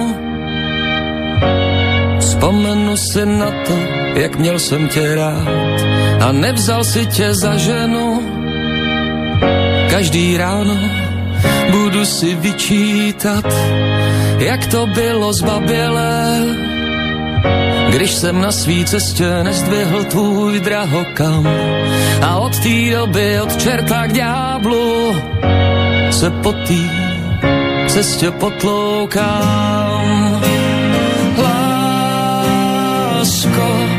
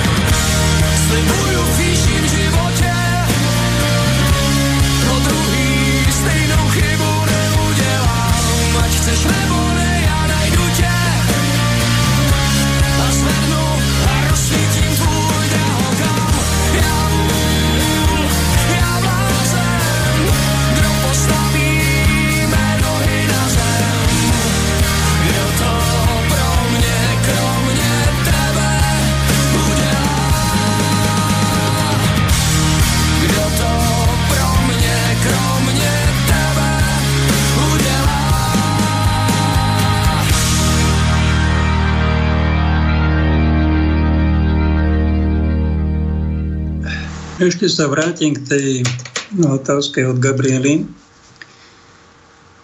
že či to není zhoda s buddhizmom. My, kresťania, hlavne muži a duchovní muži a hierarchovia, kniazy, biskupy, pápež, ak sme stratili bojovnosť a sme veľkí pohodiaci, ktorí chceme len pokoj, taký nesvetý pokoj a chceme zostať v tých úradoch čo najdlhšie, čiže robiť si svoju seba oslavnú kariéru, koľko sa len dá a mať pohodičku a byť takým grofikom, kde si v nejakom paláci a dávať nejaké požehnania. A keď príde nejaký problém, odhalenie niečoho a mlčíme, to znamená, ticho apostatujeme, zložíme všetky zbranie a tvárime sa, ako sveta Katarína Sienská hovorí, že problém nevidíme, ale my ho vidíme. My si uvedomujeme, čo sa deje, ale nechceme sa verejne angažovať, nechceme nikoho napomína, nikoho uraziť, aby sme my osobne nemali žiadne problémy, ani nechceme ani problémiky. Toto je tá tichá apostázia nás, kresťanov. Viete, čím sme my v skutočnosti? Keby sme boli úprimní, tak by sme povedali, ako Jožo Ráš. My sme síce pokrstení ako katolíci, ale nám je sympatický nekonfliktný buddhizmus. A cigary idú do neba dať si svoju cigaretku a zapáliť si svoju obetu falošnú a tam vypúšťať svoj nikotínový dym hore. Ale vôňu Kristovu my nešírime nám v podstate nezáleží na Božom kráľovstve, nám záleží na jednom jedinom, na vlastnej pohode. To je náš buddhizmus. Keby sme boli štipôčku úprimní, tak by sme išli do oby a toho Krista pána, ktorého máme na kríži, najväčšieho bojovníka v dejinách a spasiteľa jediného. My by sme ho mali dať dolu zo steny a mali by sme si tam dať pupkatého budhu, aby všetci návštevníci mojej rezidencie, môjho bytíku, môjho domčeku, či domu, či paláca videli, koho ja v skutočnosti vyznávam. Ja som pokrstený buddhista. Buddhista, ktorý ne, ne, nevedie žiaden svetý boj vonku. To znamená, že ani ho nevedie vo svojom vnútri voči nižším sklonom. To je, to je náš problém. Sme kresťania, tvárime sa, že sme bojovníci, ale my sme v skutočnosti pacifistickí buddhisti, ktorí, e, ktorí a títo ktorí ne, nebojujú, nebojujú jehovisti, nie sú vo vojsku, to by nám, to sú naši seberovní partnery, takto skončíme. Na úrovni nich. Keby sme my boli troška kresťania, troška kristovci, tak by sme sa aj ozvali, aj bojovali, nebali by sme sa opustiť tie svoje paláce, svoje funkcie a ísť aj do vezenia za pravdu, ak by sme boli kardinál niekto z nás, nemusí byť tam v tom kolegiu kardinálskom, ale kardinál je ten, ktorý má pracovnú povinnosť nielen radiť pápežovi, ako má byť církev lepšia, opatrnejšia, ale mal by vyliať krv za Krista, za jeho evanílium, za pravdu. To je kresťanstvo. To je krst ohňom. Nám stačí, ja vám to tu opakujem a budem vám to pripomínať, nech vás svedomie páli. Nech vás svedomie páli, že či, či ste vy nezradili Krista, jeho učenie. Ak vy nechcete bojovať, zložíte všetky zbranie, ani tú gumipušku za dve eurá si nekúpite, aby ste do niekoho kameň strelili nejakého zločinca nejakého klamára, nejakého przniteľa detí. Ale so všetkým je len za dobre a žiaden konflikt. To je aplikovanie budhu, buddhistického učenia a budhovho pokoja. Nie spravodlivosti Kristovho pokoja. Ak by sme my sa držali židokresťanskej viery, tak z, z toho starého zákona by sme zobrali dielom spravodlivosti, je svetý pokoj od Izajáša povedal to 700 rokov pred Kristom. ale tam je nejaký duchovný boj predtým a potom je nejaké víťazstvo, potom je nejaká jemná, nie šťastie, my by sme nemali trepať o niečo o šťastí, to nechajme ezoterikom a ženám. My by sme mali povedať niečo o blaženosti. Tak nám príde až po duchovnom boji, po krste ohňom, po nejakej veľkej obete Kristu milej. Nie po takýchto, kúpim si cigaru a začnem tam vypúšťať dým, aby som mal pohodičku a dám si štamprlíček a, a pôjdem na omšičku a potom si dám nejaký očenášik a potom tam zaleziem do búdy, keď uvidím nejakú gorilu pobehovať okolo cirkvi či spoločnosti, ako kradne alebo nejaký vlko, ako trhajú ovce a ten pastierik tak sa sková do budičky, do svojho salašíku a tam sa zadymí a akože to nevidí, nič sa nedieje, len. No tak to je ten e, polobudhizmus, polokresťanstvo, či čo to je, pomenujte. To ja mám sám s tým problém.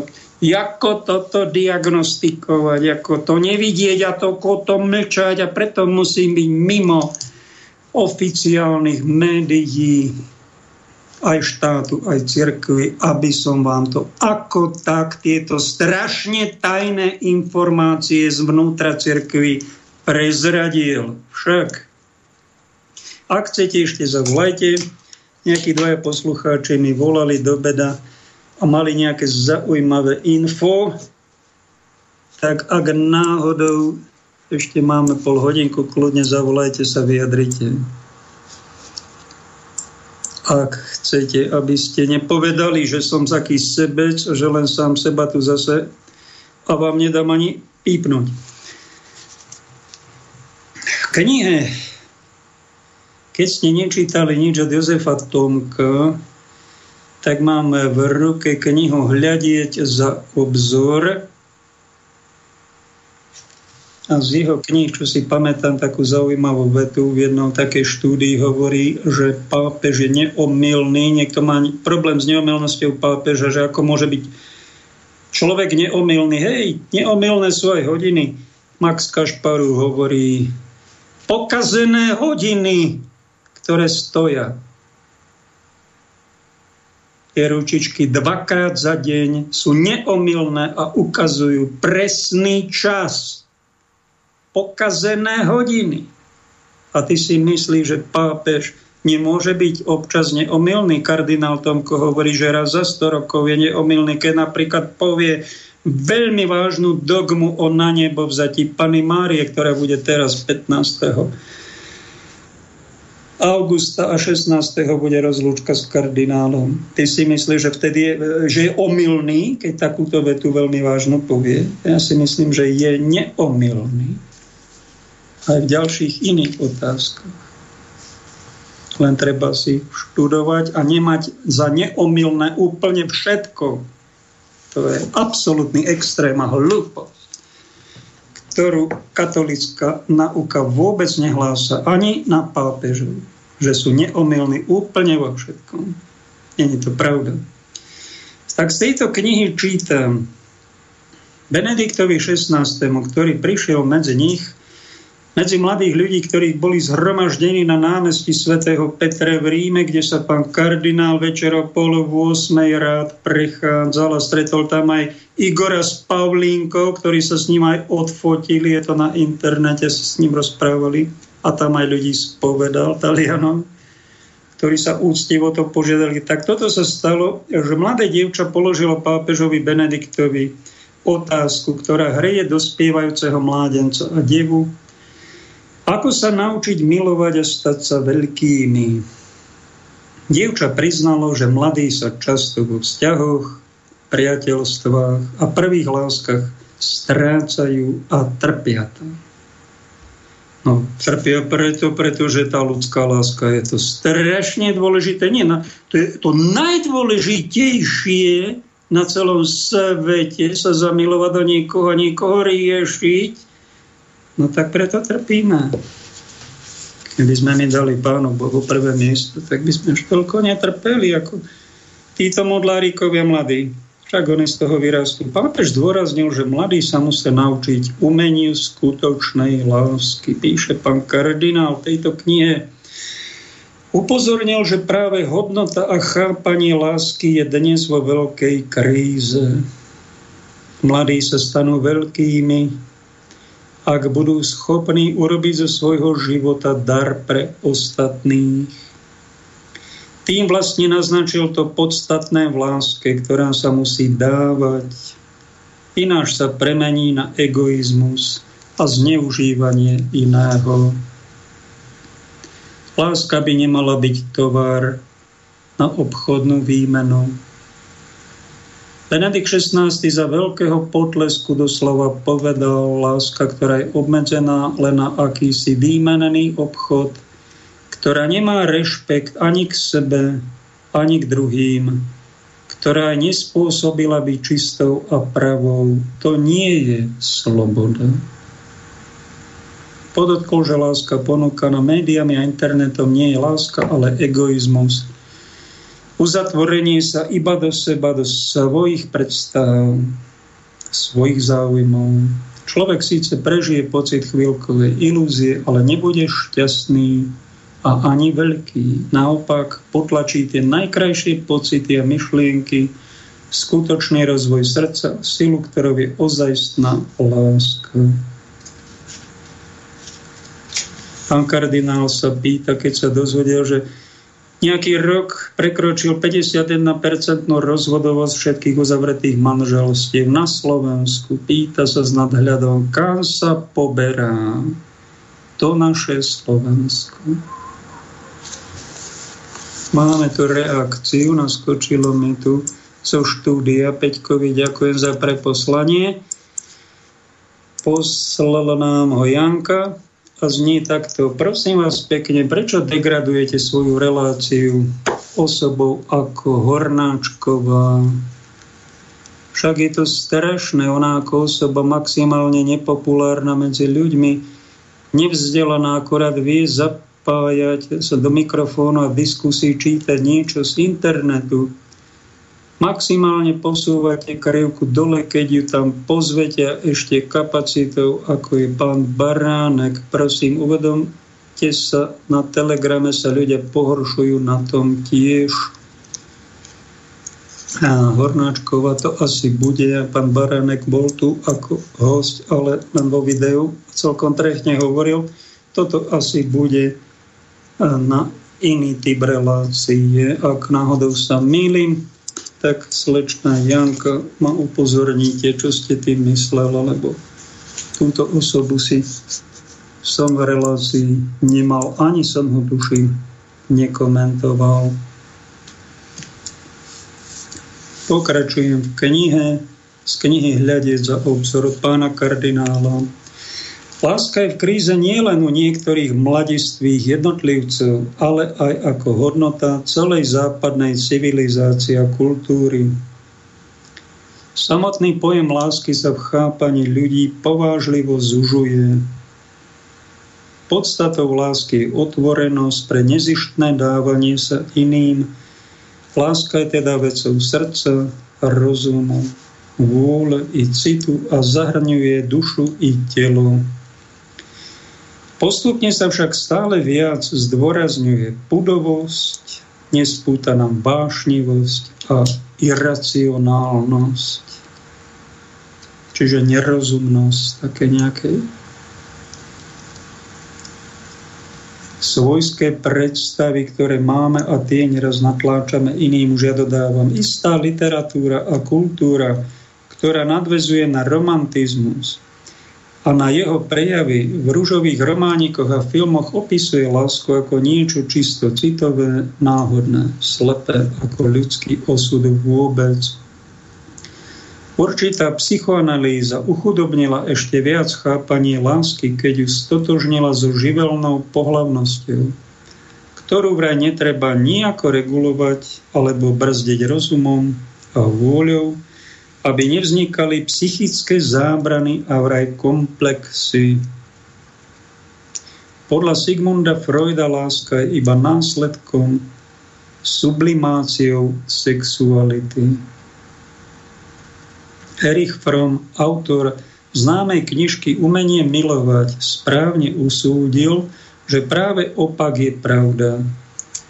Láska nie je následok pohlavného zadozďučinenia, ale pohlavné šťastie je následok lásky.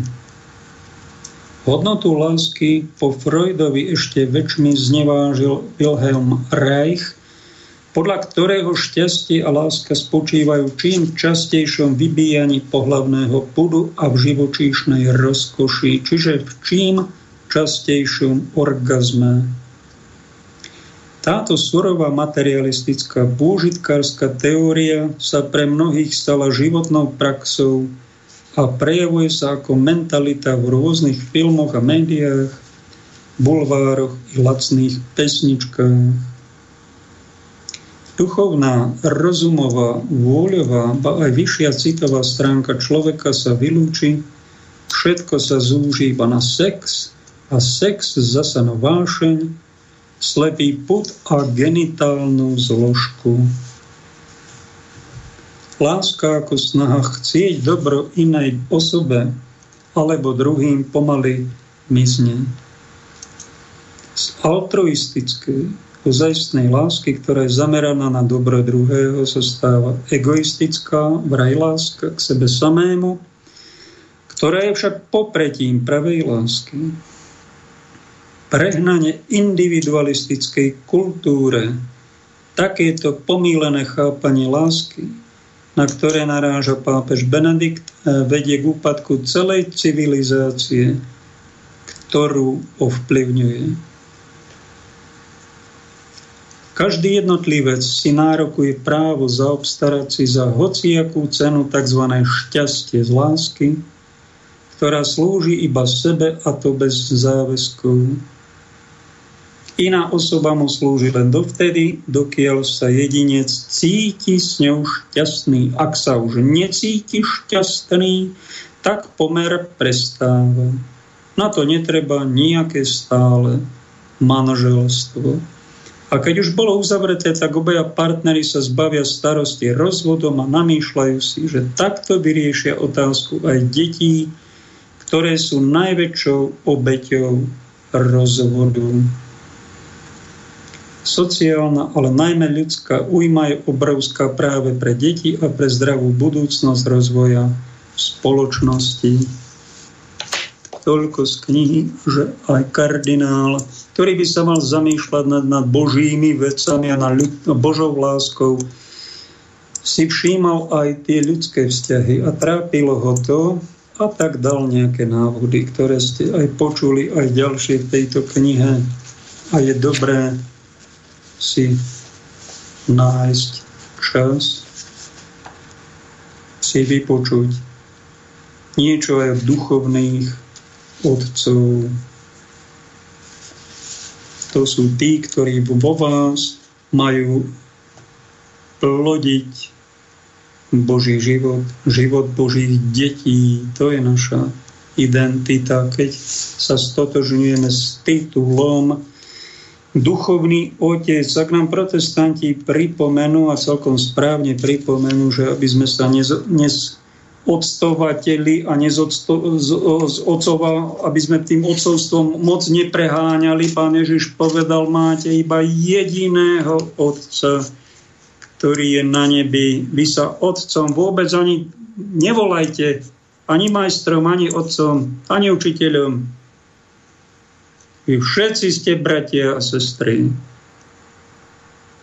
Majú pravdu tí protestanti, keď vytýkajú katolíkov. Majú. Pretože najväčší titul, eminencia, excelencia, magnificencia a neviem aké tituly, doktor, profesor, to sú tituly, ale najväčší z nich je otec.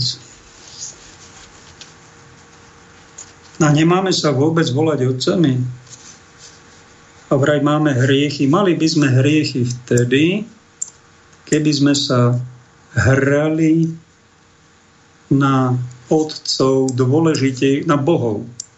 Bohov otcov. To je strašná chyba, strašný hriech, že ja dávam pravidla, nerešpektujem nikoho, žiadne kresťanstvo, žiadne kresťanské hodnoty, ale ja, moje pravidlá tu budú platiť a s nikým sa ja radiť nebudem a všetci ma musíte poslúchať, pretože ja som stvoriteľ, ja to tu všetko organizujem a ja som ten najdôležitejší. To je hriek. Toto kresťanský otec nikdy neurobí. Dobrý otec v rodine, keď má ženu, deti, tak si je hlboko vedomý tým, že toto je malá svetá rodina. Ja tu mám rolu otca, ale moje, ja sa nikdy nebudem hrať na otca s veľkým O, aj keď ma budú malé deti otcom volať, postupne im vysvetlím, že tu je nejaký väčší otec, ako som ja. Ja mám malinké otcovstvo od neho požičané, a vediem tie deti k nebeskému Otcovi a nebudem robiť svojim deťom niečo, čo im bude ubližovať duchovne, fyzicky, či sociálne, emocionálne, psychologicky. Porobím všetko preto, aby som toto, čo mi bolo zverené v tejto mojej malej rodine, považoval za Boží projekt, nie môj projekt a všetko to odovzdám z Krista nebeskému Otcovi. To sú skutoční otcovia rodín. A niečo podobné by mal robiť duchovný otec, čiže kňaz, biskup vo svojej diecéze, kňaz vo svojej farnosti, kardinál vo svojom národe a pápež s celým ľudstvom ako otec celého ľudstva.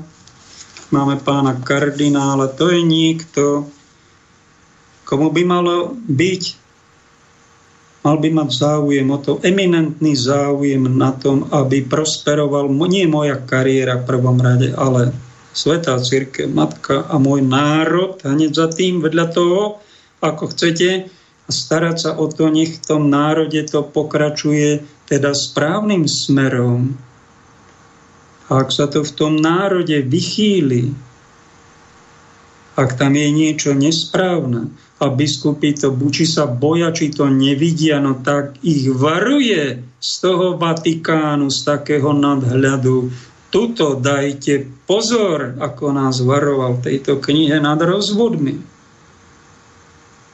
Nad okrádaním, bohatnutím jednotlivcov, alebo potraty sú to nejaký problém. To biskupy dosť varujú. Na to sa zamerajú, to vyčítajú, ale tu sa tu sú aj ďalšie problémy, že tu je napríklad ústava, zákony tu neplatia. Tu vládnu papaláši, ktorí zneužívajú svoju moc. Viem, o čom hovorí. Tu dáte trestné oznámenie na nejaký trestný čin, na nejaký niekto tam zneužije moc, nejaká prokurátorka, trestný čin sa vraj nestal, to nikto neskúma. A korupcia môže pokračovať veselo ďalej. Vy nemáte možnosť ako bojovať proti tej korupcii. Vlastne ako duchovní ešte máme, môžeme sa modliť. A beda tomu, kto prikrýva zločiny. Bude mať na nich podiel. To by mal povedať ten, komu záleží. Kto chce byť duchovný otec, duchovná matka a to môžeš byť aj ty ako like. Keď ja majme telefón, prepáč, prepáč. Kto je tam? Pavel, pozdravujem ťa. Prepáč, ja tu rečním a nevšimol som si. Povedz, brat Ľubov, čo máš na srdci? Pozdravujem vás všetkých poslucháčov Radia Slobodný vysielač. Nech sa nachádzajú na zemi kdekoľvek. No, dovolal som sa tu zase opäť k vám po dlhšej dobe. Keď vravíš o týchto zákonoch tu teraz, že uh, každý nevie, čo robí. Ľavá ruka nevie, čo robí práva, tak mal som pred asi pol rokom ešte mesiacmi trošku taký incident, uh, incident na okresnom úrade, mesto nebudem menovať. Ohľadom tých rúšok, že ty si nenosil no, rúška no, a no, nejak to no. vypálilo nedobre. Áno, áno, to bol, to, to bol na základe toho druhý problém. Skrátka, ja som bol nezákonne uh, obvinený z takého prestup, pre, prestupku, čo ani prestupkom nebol.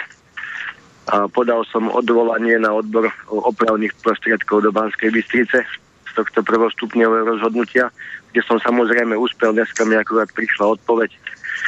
Dneska mi bo, prišla odpoveď, že jednoducho správny orgán má v prípade nevhodnosti správania sa ako účastníka konania zákonné možnosti na to, ako sa so situáciu vysporiadať a túto aplikáciu poriadkových opatrení v zmysle paragrafu 45 ústavného stanoveného poriadku správny orgán neaplikoval, ani poriadkovú pokutu, ani ma nevykázal z konania, no namiesto toho v rozpore so zákonom dodatočne spojil takéto jeho údajné nevhodné prejavy ako priťažujúcu okolnosť prijednávanou vecou to nemalo ani spoločné a so, a so skutkom, ktorý sa mu kladie za vinu a uloží mu z toho dôvodu vyššiu fan- sankciu. Správny orgán mal tiež e, možnosť prípadný incident, ak ho, ho vyhodnotil ako umyselné konanie v rozpore s zákonom oznámiť, takže oni mali oznámiť príslušnému orgánu na ďalšie vybavenie, hej, policie, regionálny úrad, úrad verejného zdravotníctva, čo neurobili.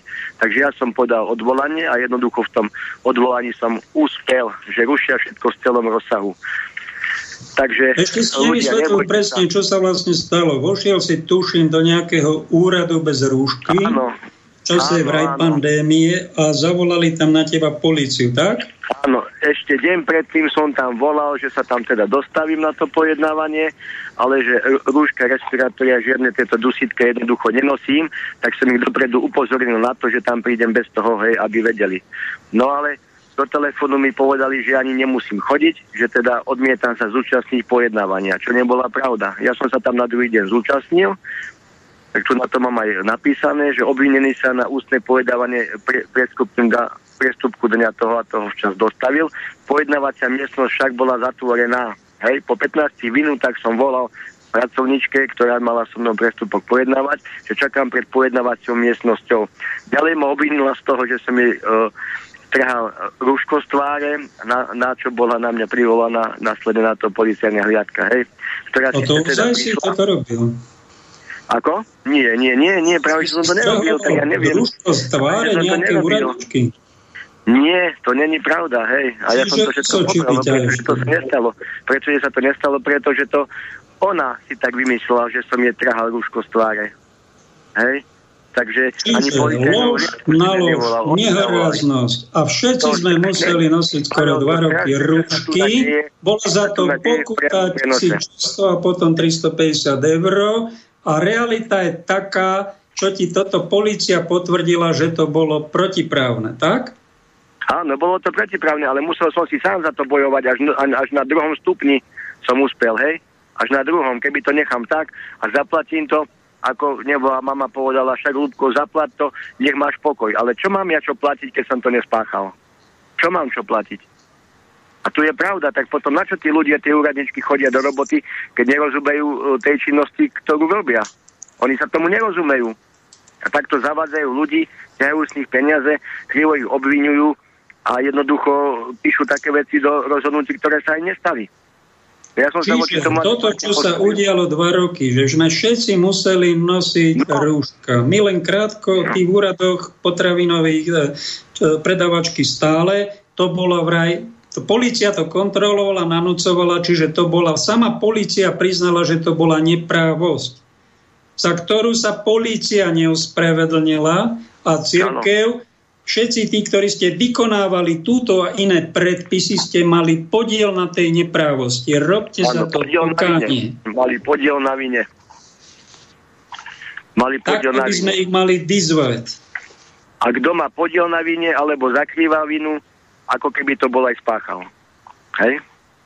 Pretože to Takže sa pokiaľ... fakt nepatrí. Takto roztrúsiť vírus, no. doplašiť no. ľudí, takto no. robiť násilie, vyhadzovať ich z práce, pokutovať ich. A tí právnici, čo sa ozvali, pani Krajníková Vajs, pozbavili ich svojich právnych, e, zobrali im licencie, nanúcovali, vy, vymáhali, omše zakazovali, neprávosti robili.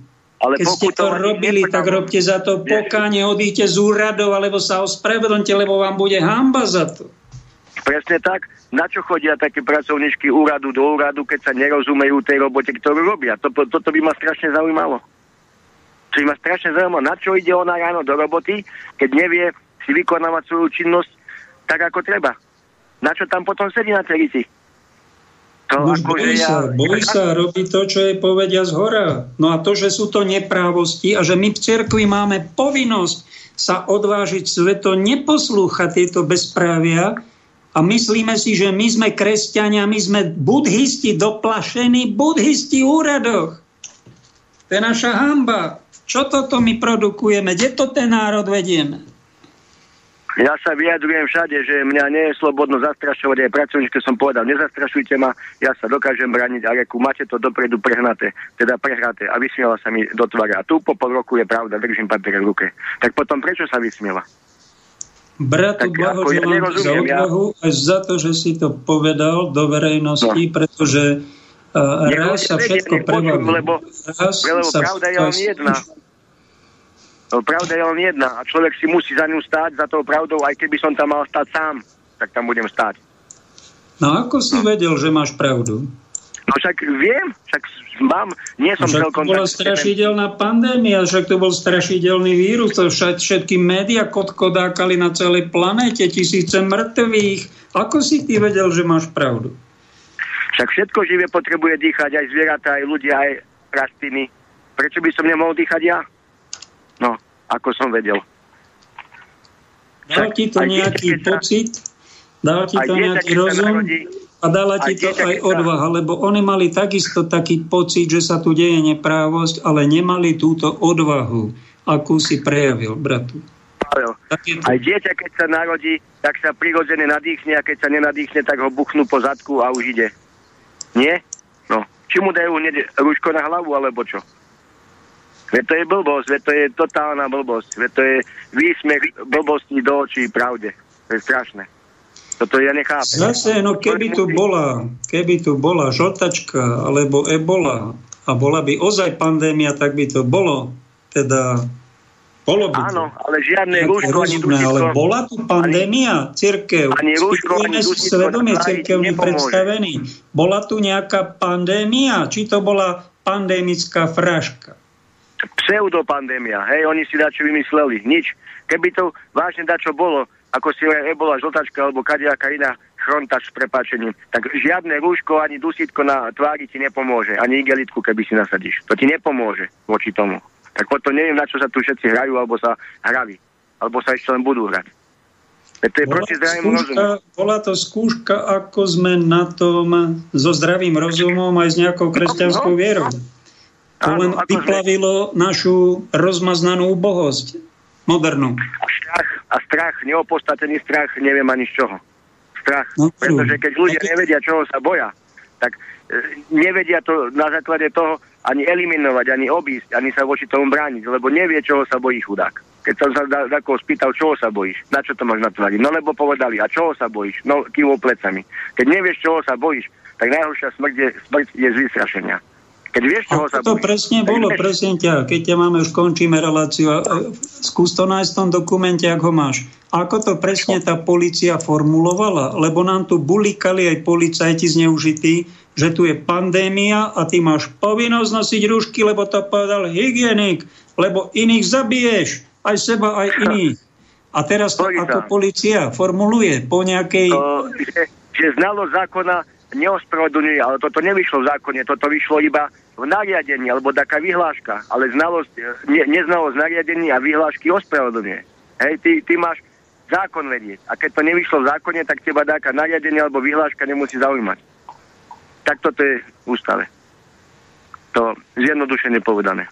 Hej. Je tak, to, tak sa z toho vyvliekli. Čiže to pandémia bola, ale, že nebolo to zákonne, tak? Áno, lebo znalosť tak, zákona tak, hladili. V prípade, v tom prípade by mali pravdu, keby to bolo v zákone, že znalosť zákona neospravedlenie. Ale toto bolo nariadenie alebo vyhláška.